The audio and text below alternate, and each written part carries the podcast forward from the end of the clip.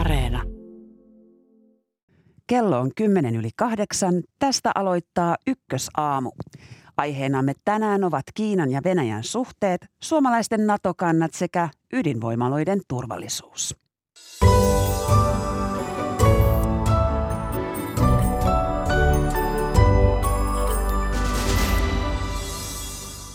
Venäjä pyytää Kiinaa tukemaan sotaretkeään Ukrainassa. Kiina empii ja tästä puhumme lähetyksen aluksi.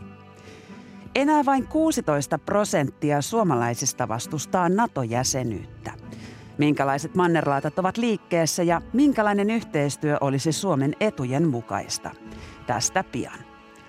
Suomen ensimmäinen ydinvoimala neljäänkymmeneen vuoteen, Olkiluoto kolme, aloitti toimintansa lauantaina. Puoli yhdeksän jälkeen puhumme ydinvoimaloiden turvallisuudesta ja niiden suhteesta Ukrainan sotaan. Minä olen Marjo Näkki ja tämä on Ykkösaamu. Hyvää huomenta. Valkoisen talon turvallisuusneuvonantaja Jake Sullivan tapasi eilen Roomassa Kiinan kommunistisen puolueen päädiplomaatin Yang Yechin. Hyvää huomenta kirjeenvaihtajamme Kirsi Crowley Pekingissä. Hyvää huomenta. No milläs mielin siellä Pekingissä on seurattu tätä Rooman tapaamista? No täällä Pekingissähän äm, tästä Ukrainan konfliktista tai Venäjän hyökkäyksestä Ukrainaan puhutaan aika eri tavalla kuin lännessä. Ja esimerkiksi tästä tapaamisesta on lähinnä kerrottu se, että Kiina kertoi Yhdysvalloille, että sen kannattaisi lopettaa aseiden vienti Taivaniin, että Taivanista on tehty nyt tämä asia, että, että Ukrainasta ei niinkään ole puhuttu, mutta kyllähän Kiina on sitten vastannut näihin Yhdysvaltain väitteisiin jo esimerkiksi tänä aamuna Lontoossa. Kiinan suurlähetystö äh, sanoi jälleen, että tämä on tätä Yhdysvaltain jatkuvaa valehtelua, disinformaatiota. Eli kyse, kun me seuraamme Ukrainan sotaa, niin heidän välillään, Kiinan ja Yhdysvaltain välillä, on kyse sitten lopulta kahden välisistä, kahden suurvallan välisistä suhteista. No Kiina on, se miten täällä Kiinan mediassa tämä Ukrainan konflikti näkyy, niin pää, pääasiat on siinä, että ollaan joko Venäjän, ollaan Venäjän puolella ja sitten toinen puhetapa on se, että, että ollaan länttä vastaan. Nähdään, että, että Zelenski on Yhdysvaltain sätkynukke, joka toteuttaa siellä Yhdysvaltain päätöksiä ja että tämä on todella niin kuin Yhdysvaltain vaikutusvallan kasvamista Euroopassa ja kohti itää. No onko Kiina jäämässä Venäjän yhdeksi harvoista ystävistä? Kirsi Crowley, miten arvioit? No siltä näyttää ainakin, jos ajatellaan näitä isoja merkittäviä valtioita, niin tällä hetkellä Kiina on se merkittävä yhteys Venäjään, se jolta se ainoa melkein, keltä Venäjä pystyy tällä hetkellä pyytämään apua. Ja sehän nähtiin silloin olympia, talviolympialaisten avajaisissa täällä Pekingissä, kun presidentti Putin tuli tänne käymään. Ja ää, presidentti Xi ja Putin ää, antoivat tällaisen yhteisen julkilausuman, jossa ää, vannottiin ystävyyttä ilman rajoja ja yhteistyötä ilman mitään kiellettyjä alueita. Siinä puhuttiin hyvin paljon tällaisesta ideologisesta puolesta, eli uudesta maailmanjärjestyksestä ja siitä, että nämä molemmat maat, Venäjä ja Kiina, ovat de- myös demokratioita omilla tavoillaan ja lännen ei pitäisi saada määritellä sitä, että mikä on demokratia. Eli se, tav- tavallaan tämä yhteistyö pitää näiden maiden välillä yhä, että Kiinahan on ollut hyvin hyvin niin kuin, ähm, istunut tavallaan orrella, eikä ole näyttänyt tai yrittänyt näyttää riippumattomalta, mutta siltikään sehän ei ole tuominnut Venäjää. Yhteistyötä vailla rajoja. Voiko tämä todella tarkoittaa myös sitä, että Kiina alkaa tukea Venäjää myös Ukrainassa? No Yhdysvallat näyttää tällä hetkellä pelkäävän, että kyllä, että, että Kiina todellakin alkaisi äh, tukea äh, Venäjää siellä, mutta se, että tukisiko Kiina Venäjää sotilaallisesti, Kiinan ulkopolitiikan linjahan on ollut se, että se ei sekaannu sotilaallisesti minkäänlaisiin konflikteihin.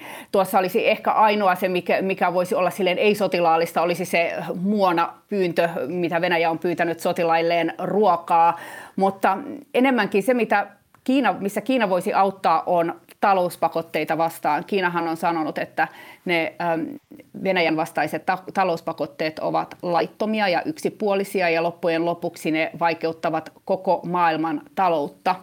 Ja Venäjällähän on äh, valuuttavarantoina äh, juaneina, Kiinan valuuttana, yli seitsemänkymmentä miljardia euroa, joita se voisi periaatteessa sitten ottaa Kiinan tuella käyttöön, äh, jotta se pystyisi selviämään näistä pakotteista. Yhdysvaltain mukaanhan tämäkin on silloin, olisi silloin niin kuin Kiinan apua Venäjän hyökkäykselle, koska silloin Kiina rahoittaisi Venäjää selviämään näistä pakotteista, jotka on nimenomaan tähdätty lopettamaan Venäjän hyökkäys Ukrainaan. Niin, ja todella nuo rahat taitavat tulla kohta Venäjälle tarpeen, sillä nämä Venäjän jättimäiset valuuttavarannot, joita on siis yhteensä kuusisataakolmekymmentä miljardia dollaria, niin puolet niistä on tällä hetkellä jäissä lännessä. Eli tämä noin kolmetoista prosenttia, jotka ovat todella mainitsemiasi Kiinan juonin valuuttoina, voivat olla todella elintärkeitä Venäjälle pian. Kyllä, ne, ne auttaisivat sitä jollain lailla eteenpäin, mutta sitten kysymysmerkki on se, että, että mit, mitä tämä apu merkitsisi Kiinalle. Ja sitä varmaan täällä Kiinassa pohditaan, että, että mit, millä lailla se vaarantaisi suhteensa länteen, jos se ryhtyy äh, tukemaan Venäjää tällä tavalla, kun Yhdysvallathan on uhdan, uhannut sitten myös seurauksilla Kiinalle, jos, jos Kiina ryhtyy avoimesti tukemaan Venäjää. No Kirsi Crowley, kummasta Kiina hyötyisi enemmän? Venäjän kanssa kaverauksesta vaiko yhtymisestä länsirintamaan? No tästähän tällä hetkellä keskustellaan kovasti ympäri maailmaa, että mitä Kiina sitten tällä hetkellä pelaa. Öm, että Kiina sanoo, niin kun, että se haluaa olla riippumaton, se haluaa rauhaa, haluaa ehkä välittää sitä, ei tuomitse Venäjää. Mutta Kiinallekin sitten tärkeää on lopulta talous. Ähm, Kiinan kauppa länteen on monta kertaa enemmän kuin sen kauppa Venäjän kanssa. Ähm, ja kun Venäjän valuutta lähtee pohjamutiin, niin mi- millä lailla sen kanssa voidaan sitten loppujen lopuksi käydä kauppaa. Mutta sitten täällä on myös kysymys tästä ideologiasta, jossa Venäjä ja Kiina, niiden tärkein kumppanuus, nehän eivät ole liittolaisia, mutta ne ovat kumppaneita, joilla on yhteinen vihollinen ja se on Yhdysvallat, joten jos Kiina vaihtaa puoltaan, se joutuisi äh, tavallaan myöntymään Yhdysvalloille ja tämäkin on hirvittävän vaikea nähdä, että Kiina haluaisi tehdä tätä. Nythän jo vuoden Krimin, sen jälkeen kun Venäjä miehitti Krimin, ähm, Kiina on auttanut Venäjää jo silloin selviämään pakotteista, että tämä ei olisi niin kuin uusi asia. Kiinan viime aikojen politiikka on myös yhä vahvemmin ollut sellainen omavaraisuuden kasvattaminen. Kiina on tukenut Venäjää tulemaan mukaan tähän Kiinan maksujärjestelmään, kansainväliseen maksujärjestelmään. Elikkä, ja, ja tämä kehitys varmasti jatkuu ja ne pyrkivät vahvistamaan tätä, mutta se, että onko se tällä hetkellä vielä tarpeeksi vahva kantamaan tällaisen ison pesäeron lännestä ja avoimesta ryhtymisestä ö, tukemaan Venäjää, niin se on sitten eri juttu ja se ei näytä vielä todennäköiseltä ainakaan asiantuntijoiden mukaan. Kiitoksia Ylen kirjeenvaihtaja Kirsi Crowley sinne Pekingiin. Ja jatketaan tätä keskustelua täältä Ykkösaamun studiosta. Hyvää huomenta ja tervetuloa valtiotieteiden tohtori Iro Särkkä Helsingin yliopistosta. Kiitos. Ja etäyhteydellä meillä on Ulkopoliittisen instituutin johtava asiantuntija Charly Salonius-Pasternak. Tervetuloa keskusteluun. Kiitos. No tuossa kuultiin Kirsi Crowleyn arvioita Kiinan ja Venäjän suhteista. Iro Särkkä, arviosi kuulemasi perusteella, onko Kiina nyt jonkinlainen kuninkaan tekijä Venäjän suuntaan?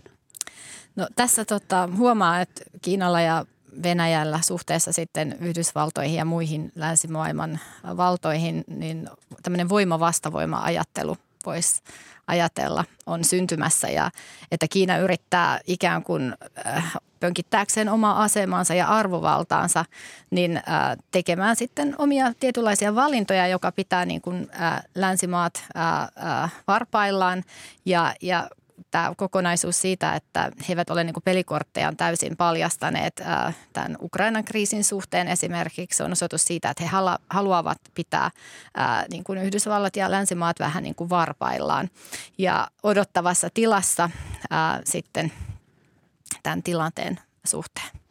Charly Salonius-Pasternak, mikä on sinun arviosi Kiinan pohdinnoista tällä hetkellä? Alkaako Venäjä olla sille jo jonkinlainen rasite? No varmaan on. Kiinassa ollaan kyllä nähty, että miten länsi, mutta myös Kiinan lähellä olevia maita, Japani, Etelä-Korea, ovat reagoineet. Ja se ehkä yllätyksellinen Venäjälle, mutta myös Kiinan johdolle, miten yhtenäinen länsi on ollut ja miten vahvat sanktiot ollaan saatu äh, sovittua, äh, niin olisi outoa, jos Kiinan poliittinen johto ei olisi hieman varovainen, koska todellakin, kuten Iro sanoi, niin kyse ei ole liittolaisuussuhteesta, äh, vaan äh, kahden tavallaan suuren valtion, jotka kokee toisensa joskus hyödyllisiksi, joskus ei, ähm, niin kuvittelisin, että varovaisuus jatkuu ja voi olla, että Kiina toimii yhdellä tavalla, antaa esimerkiksi hieman ruoka-apua sotilaallista sellaista, mutta ei sitten aina muuta sotilaallista tukea, koska ymmärtää, että loppujen lopuksi toimivat esimerkiksi talouskauppasuhteet lännen kanssa ovat paljon tärkeämmät Kiinalle kuin suhde Venäjään. Hmm. Eli aseiden vienti tai jonkinlainen sotilaallinen avustaminen Venäjää Ukrainassa olisi Kiinalle liian suuri riski? No voi olla, että he, voihan he lähettää sinne jo, Venäjälle joitakin äh, lennokkeja ja, ja sitten vain ilmoitetaan, että nämä, nämä ovat aiemmin tilattuja. Niin propagandalla, retoriikalla saadaan aikaan monia asioita, mutta äh, Yhdysvallat on selvästi varoittanut ja ei ole selvää, että Kiinakaan haluaa luoda tällaisen ajatuksen, etenkin jos se on kritisoimassa Yhdysvaltoja aseiden myymisestä Taiwaniin, äh, niin itse olisin kyllä yllättynyt, jos suurempia määriä aseita lähtee Kiinasta Venäjän suuntaan tässä vaiheessa. No katsotaan sitten meidän maamme presidentin toimintaa tällä hetkellä. Presidentti Sauli Niinistö on Lontoossa ja hän antoi C N N-kanavalle haastattelun, jossa hän avasi puhelinkeskusteluaan Putinin kanssa viime viikolla. Niinistö tulkitsi, että Putin haluaa palauttaa äiti Venäjän, josta Ukraina on osa. Iro Särkkä, miltä kuulostaa Niinistön analyysi Venäjän presidentistä? No mielenkiintoista tässä on tietysti se, että Suomen presidentti toimii jonkinlaisena Putin tulkkina ja, ja tota, hänelle on tällaista niin kuin asemaa ää, sitten kansainvälisesti myös niin kuin annettu. Ja, ja siis tämä ajattelu tästä äiti Venäjästä on, on tärkeä ja, ja varmasti niin kuin tähän Venäjän ää, narratiiviin ää, sen strategisesta asemasta ää, niin soveltuu erinomaisesti. Ja, ja sitten ää, kysy, suuri kysymys on tietysti se, että missä menee ää, ikään kuin ää, ulkopoliittisen toiminnan rajat suhteessa ää, tähän ää, äiti-Venäjä-narratiiviin, eli miten pitkälle ollaan valmiita menemään ää, turvallisuuspoliittisesti, ää, että, että ikään kuin nämä pyrkimykset ää, tullaan sitten laittaa toteen. Ja kuten presidentti Niinistö eilen totesi siinä, niin ää, uudenlaisia tulkintakehikkoja on nyt syntynyt siitä, niistä rajoista, eli, eli mitä mitä niin kuin Venäjän ulkopoliittisilla pyrkimyksillä yritetään sitten saavuttaa. Miten arvioit, onko tällainen Putinin tulkkina oleminen sitten Suomelle noin isossa kuvassa hyvä vai huono asia? No Suomessa on haluttu tuoda esille ennen tätä Ukrainan sotaa jo ikään kuin tällaista Suomen erityissuhdetta ikään kuin tämmöisenä välittäjämaana jossain määrin. Ja, ja tietysti se, että keskusteluyhteydet on olemassa on aina hyvä asia. Ja, ja se, että Suomi käy keskustelua myös sinne Venäjän suuntaan, se ei tietenkään tarkoita sitä, että siihen retoriikkaan ja pyrkimyksiin tulisi sitten suostua. Ja, ja kuten presidentti Niinistö eilen sanoin hyvin selvästi siinä C N N haastattelussa, että teemme sitten kuitenkin omat valintamme. Charly Salonius-Pasternak. Niinistö sanoi, että Putin oli tuon viime viikkoisen puhelun lopuksi sanonut, että hänen voi aina olla yhteydessä. Miten sinä tätä tulkitset? No tässä vaiheessa on varmaan ihan hyödyllistä Venäjällekin kyetä ainakin osoittamaan, että Venäjän poliittinen johto puhuu muiden maiden poliittisen johdon kanssa, pönkittää ajatusta suurvallasta siitä, että Venäjä ei ole eristi, eristetty tai eristyksissä. Ja tietenkin Suomen kannalta on aina tärkeää sitten huomioida, että miten Venäjällä, Venäjän presidenttihallinto kertoo tästä keskustelusta, että me myös kerromme oman versiomme siitä, koska ainakin menneinä vuosina niin, niin Venäjällä on pyritty juuri rakentamaan tätä Iron mainitsemaan erityissuhdetta ja, ja viittaamaan jopa siihen, että Suomi ehkä vähän kokee itsensä pakotetuksi toimimaan E U:n kanssa, mutta ymmärtää Venäjää ja niin edelleen, niin tässä on hyvin tärkeää, että Suomessa reagoidaan tähän ja laitetaan julkisuuteen niin kuin oma versio siitä, että mistä ollaan keskusteltu. Sauli Niinistö on siis Lontoossa ja hän osallistuu Britannian johtamien kansainvälisten J E F-valmiusjoukkojen tapaamiseen. Tähän ryhmään kuuluvat myös muut Pohjoismaat sekä Baltian maat. Charly Salonius-Pasternak, mikä tämä yhteenliittymä on? No se on yksi monista näistä monenkeskeisistä sotilaspuolustusverkostoista, joita tässä viimeisen vuosikymmenen aikana luotu. Ähm, voi sanoa, että ehkä koska se on pienempi kuin, kuin jotkut muut, niin se voi olla ketterämpi tai samanmielisempi, mutta loppujen lopuksi kyse on kuitenkin ryppäästä maa, maita, ähm, jotka harjoittelevat, haluavat varmistaa, että jos tulisi kriisi, ne kykenisivät toimimaan yhdessä esimerkiksi Itämeren alueella, mutta loppujen lopuksi kyse on jokaisen maan itsenäisestä päätöksestä, autetaanko ketään, ja tässä on tietenkin myös rajoituksena, että koska jotkut maat näistä, jotkut näistä J E F-in kuuluvista maista ovat NATO-jäseniä, niin he ei voi välttämättä aina tukea esimerkiksi Suomea ja Ruotsia yhtä paljon kuin haluaisivat, koska silloin riski eskalaatiolle ja NATOn vetämiselle mukaan olisi aika ilmeinen. Iro Särkkä, onko tämä J E F nyt jotain sellaista, joka ehkä oli jollain tavalla ajankohtaista jokunen aika sitten, mutta on ehkä nyt siirtynyt enemmän tällaiseksi keskusteluklubiksi? No tota, tässä voitaisiin ajatella myös tätä ajankohtaa nyt, eli, eli on mielenkiintoista, tietysti liittyy tähän Ukrainan sotaan, että tämmöinen kokous järjestetään valtioiden päämiesten tasolla tällä hetkellä ja, ja toki on näin, kuten Charly tässä mainitsi, että kysymys on yhdestä ää, yhteistyöaloitteista muiden joukossa, ää, jonka ulosmitattava hyöty ei sitten tietenkään ole samankaltainen kuin esimerkiksi sotilasliitossa tai puolustusliitossa olisi, mutta tärkeää on ehkä kumminkin muistaa myös se, että Suomi käy nyt avoimesti keskusteluja siellä erilaisista asioista tärkeiden NATO-maiden kanssa, kuten Iso-Britannian kanssa. Ja, ja näin ollen pelkällä läsnäolollaan ää, voidaan vaikuttaa siihen keskustelun yhteyden syntymiseen, koska, koska nämä keskustelut voi sitten johtaa uudenlaisiin keskusteluihin ää, tämän tulevan kevään ja kesän aikana.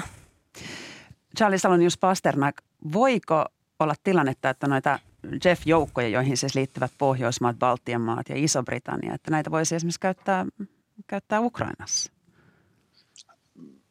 En näe sitä. Voiko joukkoja, jotka juuri nyt ovat tavallaan korvamerkityt siihen, voiko joku yksittäinen maa käyttää niitä näin? Voi, mutta taas jos kyseinen maa on NATO-jäsenmaa, niin Venäjä on jo ilmoittanut, että se näkisi tämän merkittävänä eskalaationa ja kyseinen maa olisi sitten sodan osapuoli. Äh, hyvin vaikea nähdä edes missään tilanteessa, missä olisi aselepo ja saataisiin, jos ei Y K on rauhanturvaaja, mutta joku ulkopuolinen äh, toimija tavallaan aselepoa seuraamaan. Äh, niin. en, en, en usko, että nähdään mitään, mitään Ukrainaan liittyen siinä. No Iro Särkkä, mainitsit jo tuon, että on hyvä, että Suomi käy keskusteluja kaikilla rintamille, mutta myös suomalaiset käyvät nyt kovaa keskustelua. Yle julkaisi eilen NATO-kyselyn. Selkeä enemmistö suomalaisista, kuusikymmentäkaksi prosenttia, on sitä mieltä, että Suomen tulisi hakea NATO-jäsenyyttä. Ja NATO-jäsenyyttä vastustavien määrä oli vain kuusitoista prosenttia. Se puolittui siis parissa viikossa. Mannerlaatat liikkeessä. Vai vallankumous? No suomalainen NATO-keskustelu on kyllä nyt käynnistynyt sellaisella vauhdilla, jota ei todellakaan osattu odottaa vielä edes sanotaan joitakin kuukausia, ää, saati sitten vuosi sitten.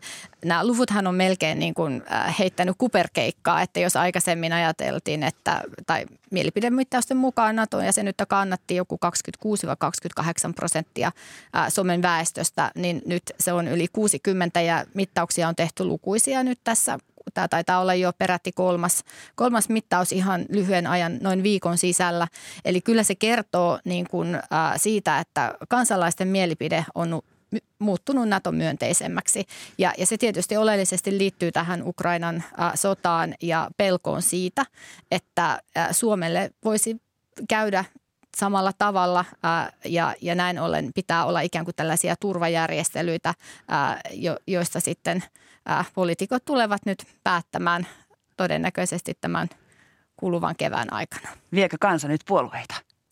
No kyllä sanottaisiin, voisin sanoa näin, että, että puolue, siis kansa on ottanut tämmöisen niin kuin agendan asetteluaseman tässä suhteessa poliitikkoja ja poliittisiin puolueisiin, että, että he niin kuin tavallaan vähän niin kuin jopa pakottavat nyt poliitikot ää, ottamaan kantaa tähän kysymykseen, joka on ollut hyvin ää, tietyllä tapaa tämmöinen mystinen ää, ja, ja vähän niin kuin tämmöisten retoristen ää, kielikuvien varaan rakentunut ää, ää, viimeisen kaksikymmentäviisi–kolmekymmentä vuoden aikana. No Charly Salonius-Pasternak, sinun arviosi, onko nyt kansa ottanut aloitteen Suomen NATO-keskustelussa? No siltä näyttää ja näyttää myös siltä, että puolueet lähes koko spe- spektrissä ovat yllättyneet. Näyttää siltä, että pääministeri ja presidentti ovat erittäin yllättyneitä, ei välttämättä positiivisesti, koska nyt tämä heidän positio, että he ei nyt halua vaikuttaa tähän, niin vaikuttaa hieman jälkeen jääneeltä suoraan sanoen. Jos haluaa olla johtaja ja presidentti on monta kertaa sanonut, että hän on turvallisuuspolitiikan johtaja Suomessa ja, ja on puhunut monesta muustakin asiasta johtaja, niin tässä asiassa sitten vaikeneminen, kun hänellä luultavasti on paras tieto, niin, niin varmaan kansalaisten näkökulmasta kohta rupeaa näyttämään hieman oudolta, kun kansa on ajanut tästä ohi. Todellista kansanvaltaa, eikö totta? Juuri näin. Mm. No kun puhutaan, että Suomella on tämä NATO-optio ja sitten NATOsta viestitellään, että ovi on auki, mutta sitten samaan aikaan muun muassa puolustusministeri Antti Kaikkonen, keskustalainen, sanoi, että juuri nyt ei ole oikea aika hakea jäsenyyttä ja, ja puolustusministeriön entinen kansliapäällikkö Jukka Juusti sanoi, että NATO ei edes välttämättä ottaisi nyt hakemusta käsittelyyn, niin Iro Särkkä, sano sinun valistunut arvauksesi siitä, että onko se ovi auki vai kannattaako sitä hakemusta laittaa vai mikä se tilanne olisi juuri nyt?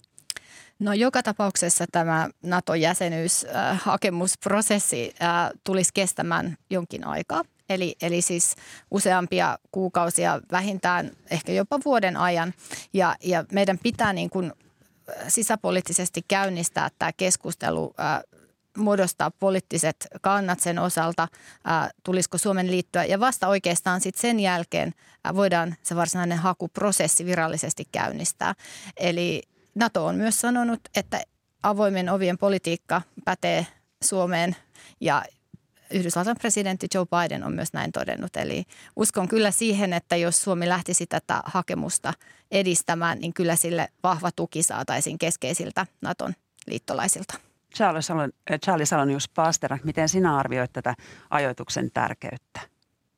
No uskon todellakin, että kun puolustusministeri esimerkiksi sanoi juuri nyt, niin hän tarkoittaa ehkä kirjaimesti juuri nyt tänään, tämän viikon aikana, ensi viikolla. Ja sitten pari kuukauttakin eteenpäin voi olla, voidaan nähdä, että se on eri asia. Se, joka on ollut kiinnostava havaita, on tämä argumentti, joka on viime päivinä tai ehkä viime viikon aikana tullut esille, kun äh, on selvinnyt, että kansantuki on tässä muuttunut, on se, että nyt Suomi ei voi toimia, koska se voisi jotenkin vaikeuttaa Ukrainan neuvotteluita Venäjän kanssa. Äh, kukaan ei ole kuitenkaan avannut, että mikä tämä logiikka olisi. Ähm, ja on vähän haastavaa, jos valtionjohto yhtäältään sanoo, että Suomi tekee omat itsenäiset päätökset, Naton ovi on auki, mutta emme kuitenkaan, koska haluamme tukea Ukrainaa, ähm, niin kiinnostava nähdä, miten tätä ajatuksen juoksua avataan tässä lähipäivänä tai viikkoina. No Iro Särkkä, sinä myös pudistelet täällä vähän hämmentyneenä päätäsi. No kyllä siis t- tavallaan tämä on aivan mie- todella mielenkiintoinen argumentti ja Suomihan on äh, kaikissa yhteyksissä todennut sen, että äh, suverenina itsenäisenä valtiona Suomi tekee omat päätökset riippumatta siitä, mitä muut valtiot päättävät tai miten Suomea uhitellaan ja on sekin mahdollista, että Suomi liittyisi yksin eikä, eikä yhdessä esimerkiksi Ruotsin kanssa. Eli kyllä meidän pitää niin kuin oma, oma tiemme viitoittaa niin sanotusti ja elää niiden valintojen kanssa. Ja itse asiassa käytäntö on nyt kuitenkin näyttänyt, että Suomi ja Ruotsi ovat äärimmäisen tiukasti, jatkuvasti yhteydessä. Viimeksi eilen puolustusministeri Peter Hultqvist oli Suomessa ja taas saatiin joku pienehkö tällainen teoreettinen tabletop-harjoitus aikaiseksi. Ja kun Niinistö oli Washingtonissa tapaamassa presidentti Bidenia, he soittivat yhdessä Ruotsin pääministerille Magdalena Anderssonille. Charly Salonius-Pasternak, onko niin, että Suomi saattaa viitoittaa, mutta Ruotsi on siinä heti kannassa? No olen seurannut keskustelua Ruotsissa, jossa ollaan ehkä myös oltu yllättyneitä, kuten Suomessa, että miten äh, Suomen NATO-keskustelun äh, peruspilarit ovat tässä viimeisen kuukauden aikana muuttuneet aika dramaattisesti äh, ja on selvästi havaittavissa äh, liikehdintää siihen suuntaan, että Ruotsissa ymmärretään, jos Suomi tekee päätöksen hakea NATO-jäsenyyttä, niin silloin Ruotsin pitäisi sekä ehkä itsensä, mutta myös Suomen ja tämän kahdenvälisen yhteistyön jatkuvuuden takia myös hakea NATO-jäsenyyttä. Vastaavaa selvyyttä ei ole, mutta pitää kuitenkin muistaa, että Ruotsissa on tällainen niin kuin mielipide ilmaston, kansalaisten mielipideilmaston muutos tapahtui jo kaksituhattaneljätoista kuusitoista, missä käytännössä nytten kyllä ei, en, en osaa sanoa, ovat suurilleen, suunnilleen yhtä suuria. Iro Särkkä, Suomi vie ja Ruotsi vikisee niinkö? Vai kansa vie ja molemmat vikisevät? No siis äh, tämä on mielenkiintoista, jos, jos Suomi on nyt kerrankin se suunnannäyttäjä eikä Ruotsi. Että Suomessa ollaan ehkä haluttu, tai historian myötä on toteutettu kulkemaan niin kuin Ruotsin ja muiden va- maiden niin kuin vähän vana vedessä, mutta, mutta nyt Suomi voi olla ehkä se suunnannäyttäjä, niin kuin Charly tässä sanoi, niin kyllä todella merkittävää olisi se, että Suomella ja Ruotsilla olisi samankaltaiset puolustuspoliittiset ratkaisut. Kiitoksia keskustelusta Ulkopoliittisen instituutin johtava tutkija Charly Salonius-Pasternak ja valtiotieteiden tohtori Iro Särkkä Helsingin yliopistosta. Kiitos. Kiitos.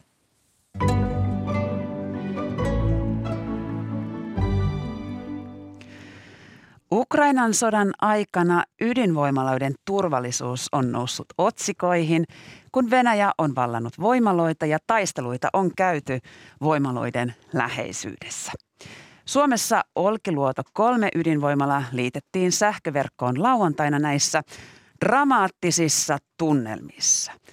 Huomenta Teollisuuden Voiman toimitusjohtaja Jarmo Tanhua. Hyvää huomenta. No Olkiluoto kolme valmistui kolmetoista vuotta myöhässä ja tällaiseen ajankohtaan. Ajoitus ei tainnut nyt olla ihan sellainen kuin alun perin toivoitte.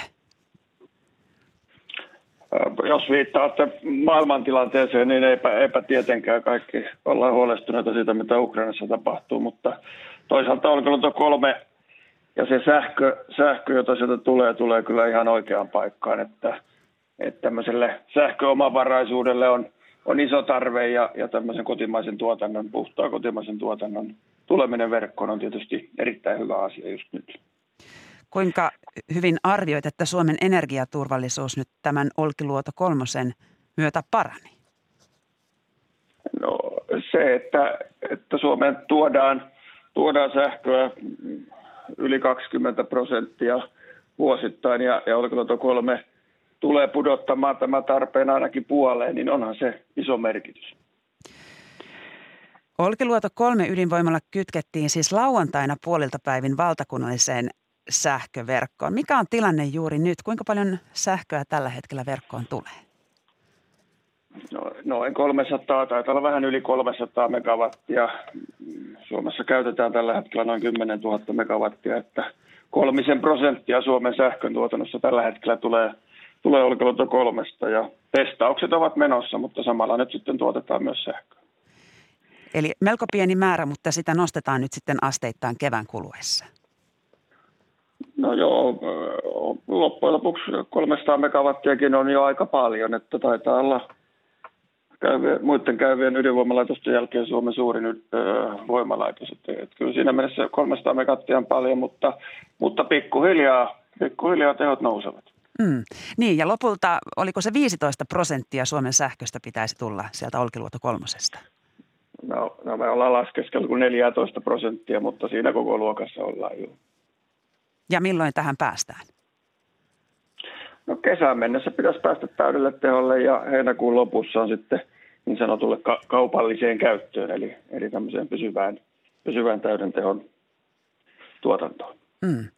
No Teollisuuden Voiman toimitusjohtaja Jarmo Tanhua, tämä Olkiluoto kolmonen viivästyi monta vuotta ja, ja rahaakin kului melkoisia määriä. Kuinka paljon tämä voimala tuli sitten lopulta nyt maksamaan?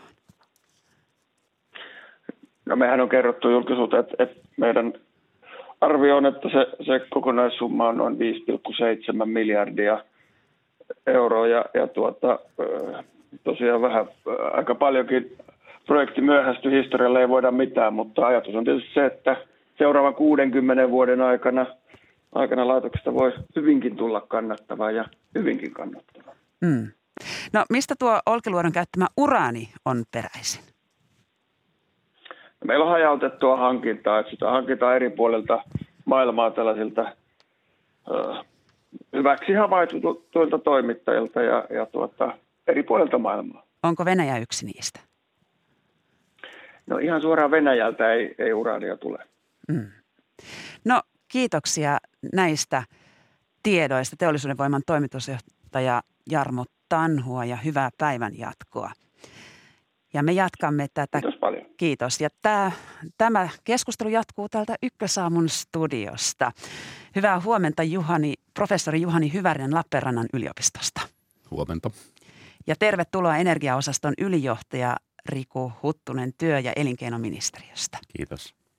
Niin, tuossa kuultiin Olkiluoto kolme ydinvoimalan kuulumisia. Itse asiassa tämä on iso asia Suomelle, mutta ydinvoimalat ovat olleet isosti esillä nyt Ukrainan kriisissä. Venäjä on vallannut Ukrainassa ainakin kaksi ydinvoimalaa ja taisteluita on käyty voimaloiden läheisyydessä. Minkälaisin mielin te seuraatte sotatoimia näiden herkkien laitosten läheisyydessä? No tietenkin se, että on sota, niin se on paha asia. Ja se, että sotatoimia harjoitetaan siviilejä kohtaan ja, ja y- yhteiskunnallista infrastruktuuria kohtaan, niin on myös erittäin paheksuttavaa ja taitaa olla kansainvälisiin sopimuksiin kiellettyäkin. Ja itse asiassa nythän lehtitietojen mukaan venäläiset on ottaneet haltuun Tsaporodsen ydinvoimalaitoksen, mutta voimalaitos sinänsä niin on ehjä, että sitä ei ole yritetty tuhota. Siinä lähistöllä lienee käyty taisteluita ja jotain osumia on tullut ja koulutusrakennus on palanut julkisuudessa olleiden tietojen mukaan, joka on, on, on siis tietenkin jo tämmöinen laitoksen eheyden merkittävä loukkaus ilman muuta. Ja, ja, ja tota, mutta näyttää siltä ja olisi mielestäni hyvin ymmärrettävääkin, että Venäjänkään intressissä niitä laitoksia ole tuhota. Että energiaa tullaan tarvimaan sen sodan jälkeenkin ja riippumatta siitä, kuka maata hallitsee. Ja, ja, ja, ja tota, ää, ydinvoimalaitos itse asiassa ei ole mikään kauhean herkkä rikkoutumaan. Että sehän tehdään kestämään erilaisia vikoja ja pahantekoa joka tapauksessa. Ei niinkään varsinaisia sotatoimia sen takia, että valtiolliset toimijat pystyvät ydinvoimalaitoksen tuhoamaan kyllä täysinkin, jos haluavat. Seuraukset siitä ei tule sen kummempia kuin mitä me on jo näissä niin kuin voimalaitosten sisältä alkaneissa onnettomuuksissa nähty. Ja toinen voimala, joka on Venäjän tai ainakin Valko-Venäjän hallussa, on Tšernobylin. Tšernobylin voimalaitos on jo heidän hallussaan, mutta sehän ei ole nyt ollut käytössä enää. Viimeinen reaktori pysäytettiin tämän vuosituhannen alkupuolella. Yksi reaktori kärsi onnettomuuden kahdeksankymmentäluvun puolivälissä ja niitä kolmea muuta käytettiin sen jälkeen vielä pitkään. Vaihtelevia ajanjaksoja viimeinen sammut, sammutettiin tuossa vuosituhannen vaihteessa. Eli siellä on käytettyä polttoainetta kyllä vielä varastossa, mutta nyt kun se on jäähtynyt jo parikymmentä vuotta, radioaktiivisuus on vähentynyt hyvin matalalle tasolle, niin, niin, niin tiettävästi se ei ole nyt millään lailla välittömästi vaaraa aiheuta kenellekään. Mutta siellä oli sähkökatkoksia, minkälainen oli riski tuo oli? Oli sähkökatkoksia, joo. Öö, käytetyn ydinpolttoaineen varastoaltaita tietysti halutaan vielä vuosikymmenien jälkeenkin voida jäähdyttää, mutta jos sähköt menetetään, jäähdytys katkeaa, niin vesimassat on hyvin suuria, että ne pärjää ne polttoaineet siellä kyllä jonkun viikon ihan omineenkin. Mm. No mutta tämä on tietysti raskasta sotataktista ajattelua, että napataan noita voimaloita ja estetään sitten sähkön leviäminen Ukrainan sisällä. Siihenhän Venäjä ilmeisesti pyrkii. Nyt en ole tämän päivän tietoja nähnyt siitä, että missä tilassa Ukrainan sähköverkko on. Ja, ja, tota, ja en muista, että olisi raportoitu niin kuin varsinaisia verkon häiritsemisiä, vaikka sehän olisi perin helppoa. Tällainen kantaverkko on hyvin haavoittuva. Et, et, et, tota, ja, ja tämän sodan aikanahan on nähty jo erittäin raakalaismaisia toimenpiteitä siviilejä kohtaan Mariupolissa ja, ja monessa muussa paikassa Ukrainassa. Et siinä mielessä niin katsoisin kuitenkin, että, että voimalaitokset on päässyt suht vähällä tässä. Uskotteko, että tästä voisi tulla vielä ongelmia, että tuo sähköverkon toiminta estettäisiin, Riku Huttunen? Kaikkihan on totta kai mahdollista ja, ja haluan tässä itsekin korostaa sitä, että on kansainvälisten sopimusten vastaista ja täysin tuomittavaa hyökätä ydinvoimalaitosalueelle. Tästä Ukrainan sähköverkosta niin mielenkiintoinen asia on nyt huomata, että itse asiassa samana päivänä, kun Venäjä hyökkäsi Ukrainaan, niin ensimmäistä kertaa Ukrainan sähköverkko irrotettiin vanhasta neuvostosähköverkosta tämmöiseen saarekekäyttöön, niin sanottuun itsenäiseen käyttöön. Ja, ja tarkoituksenahan on viime kädessä liittää Ukrainan sähköverkko Keski-Euroopan sähköverkkoon. Sattumaa tai ei, tämä on erittäin mielenkiintoista, mutta Ukrainan sähköverkko toimii ja E U-maat ovat kiihdytetyssä tahdissa nyt liittämässä ja synkronoimassa, niin kuin teknisesti sanotaan, synkronoimassa tätä Ukrainan verkkoa Keski-Eurooppaan. No tämähän on varsinainen uutinen ja aikamoinen, no nyt on vähän ironista sanoa, että Ukrainan energiaturvallisuuden hyppäys parempaan.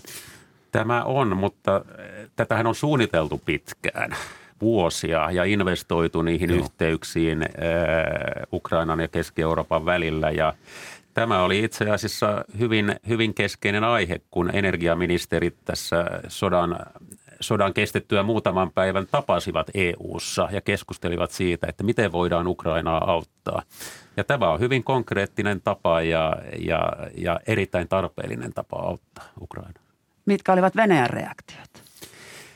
Venäjä ei ole tähän suoraan ottanut kantaa ja he ovat tietysti tienneet kauan, että Ukraina pyrkii pois siitä vanhasta neuvostoverkosta ja itse asiassa mikä mielenkiintoisinta meidän lähialueilla, niin Baltian maathan pyrkivät juuri samaan. He ovat edelleen osa tätä vanhaa neuvostoverkkoa. Niin ja Suomen ja Viron välissä on tämä Baltic Connector.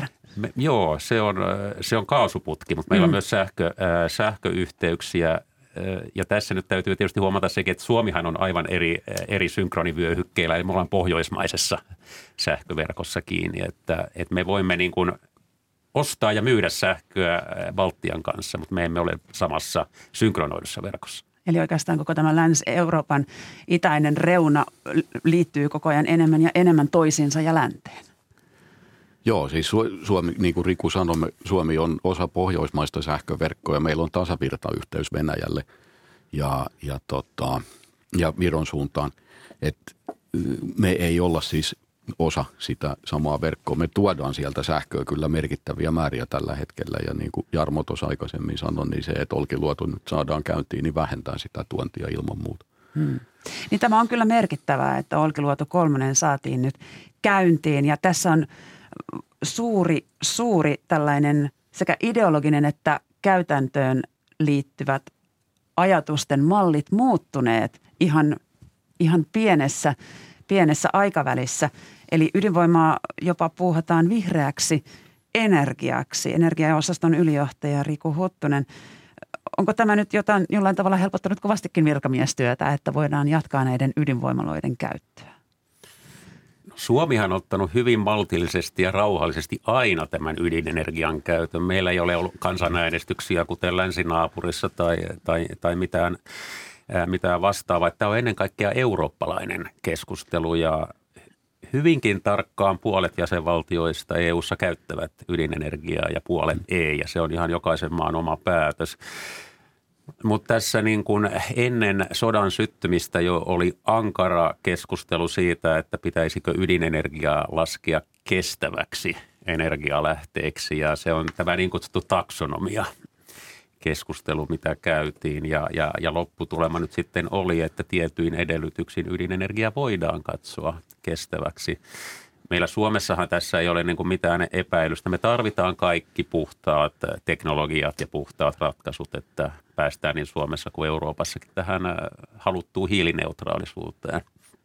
Ja, ja tota, tämä on ennen kaikkea tosiaan E U-tason keskustelua tällä hetkellä.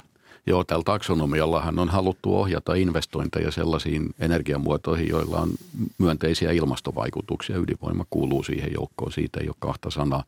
Biomassa, vesivoima kuuluu siihen myös ja sitten on uusiutuvia, jotka on siellä lisänä. Tämä Ukrainan kriisi on kuitenkin herättänyt Suomessa suuren keskustelun Pyhäjoen Fennovoima-hankkeesta ja tuollahan on laitetoimittajana venäläinen Rosatom. Riku Huttunen, mikä on tilanne Fennovoiman osalta? Onko tuo rakennuslupa todella nyt jäissä? Ää, rakentamisluvan käsittelyn osalta, niin mehän ollaan lupaviranomainen ikään kuin työ- ja elinkeinoministeriönä ja valmistelemme valtioneuvostolle tätä päätöstä, joten, joten kun toimimme suomalaisen hallintolain mukaisesti, niin En, en tietysti ota kantaa itse, itse lopputulemaan tai siihen, siihen, onko asia hyvä vai huono. Me jatkamme asian käsittelyä ihan Suomen lain mukaisesti, kunnes on syy tai peruste sille, että sitä ei voida jatkaa. Muutoin siitä tehdään joku päätös mm. aikanaan, mutta onhan täysin selvää, että tämä tilanne, missä on pakotteita ja vastapakotteita ja kaikenlaisia erityisiä toimia, niin hankaloittaa huomattavasti hankkeen etenemistä. Niin, no mikä se peruste voisi olla, että tämä rakentamislupa sitten lopulta evättäisi? Ydinenergialain mukaan perusteet, perusteita tai niitä mitä, asioita, mitä katsotaan, on ydinturvallisuus, taloudelliset edellytykset, jotka ovat erittäin hyvä kysymys tämmöisessä hankkeessa, tämmöisessä tilanteessa ja, ja eräät muut seikat. Mutta sitten on myös tämmöinen ihan, ihan yleinen, yleinen asia, joka tulee täyttyä, eli sen pitää olla yhteiskunnan kokonaisedun mukainen hanke. Eli tätä valtioneuvosto sitten aikanaan, jos siihen päästään, niin arvioi. No voisiko tämä olla jotain sellaista, mikä ei ole kokonaisedun hanke suomalaisen yhteiskunnan kannalta? No senhän päättää sitten valtioneuvosto aikana, eli Suomi on oikeusvaltio ja niin kuin Riku sanoo, meillä mennään hallintolain mukaan ja, hake- ja asia on vireillä, hakemus on jätetty, sitä käsitellään, yhtiö toimittaa viranomaisille materiaaleja ja, ja viranomaiset käsittelee niitä, kunnes hakija sen käsittelyn keskeyttää tai sitten se kypsyy se asia päätettäväksi. Ja se ei kypsynyt tässä muutamassa päivässä eikä viikossa, että se on, Fennovoima lienee ilmoittanut, että joskus, että he odottavat saavansa rakentamislupa aineiston kasaan tai, tai tämän vuoden aikana ja ovat ehkä joskus toivoneet saavansa tänä vuonna sen päätöksen. No nyt näyttää, että ei varmaan kerkiä, vaikka haluaisikin, vaikka olisi toisenlainen maailmantilannekin ja, ja, ja tota... Yhtiöhän sen sitten lopulta päättää, että millä lailla he haluaa tässä asiassa jatkaa.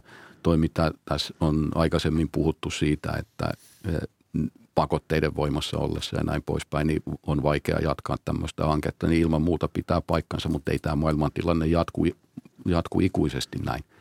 Et, et, ja ja tota, kaikkihan me varmasti toivotaan, että sota päättyy ja saadaan rauha ja sitten voidaan taas palata, palata niin kuin tota, normaalimpiin suhteisiin erilaisissa asioissa. Ja, ja, ja viime kädessähän tämä on yhtiön ja yhtiön omistajien mietittävä asia, että millä lailla he haluaa jatkaa ja kuinka pitkälle heidän kärsivällisyys riittää, että kuinka pitkää sotaa he jaksaa odottaa tai kuinka kauan he jaksaa odottaa sitä, että syntyy rauha. Mm. Rauha tulee aina lopulta. Ja turvallisuusselvitys on kuitenkin käynnistymässä. Nyt, nyt täsmällisesti ottaen kannattaa puhuu erilaisista turvallisuusselityksistä, eli ydinturvallisuuden osalta Säteilyturvakeskus tekee edelleen arviota. Ja kuten Juhani tuossa totesi, niin kaikki dokumentaatio sitäkään varten ei ole kuulemma vielä olemassa, eli saatuna Fennovoimalta. Eli, eli tämä tulee kestämään vielä vähintään, puhu, sanoisin niin ensi vuoden puolelle, ennen kuin tämäkään asia on selvä. Sitten on paljon puhuttu tämmöisestä niin kuin turvallisuuspoliittisesta arviosta ja työ- ja elinkeinoministeriö tietysti valmistelevana ää, ministeriönä, niin on, olemme yhteyksissä puolustusministeriöön, ulkoministeriöön, sisäministeriöön, kaikkiin relevantteihin tahoihin ja keräämme aineistoa. Ja, ja, ja fokus on nimenomaan se yhteiskunnan kokonaisedun tarkastelu. Mm.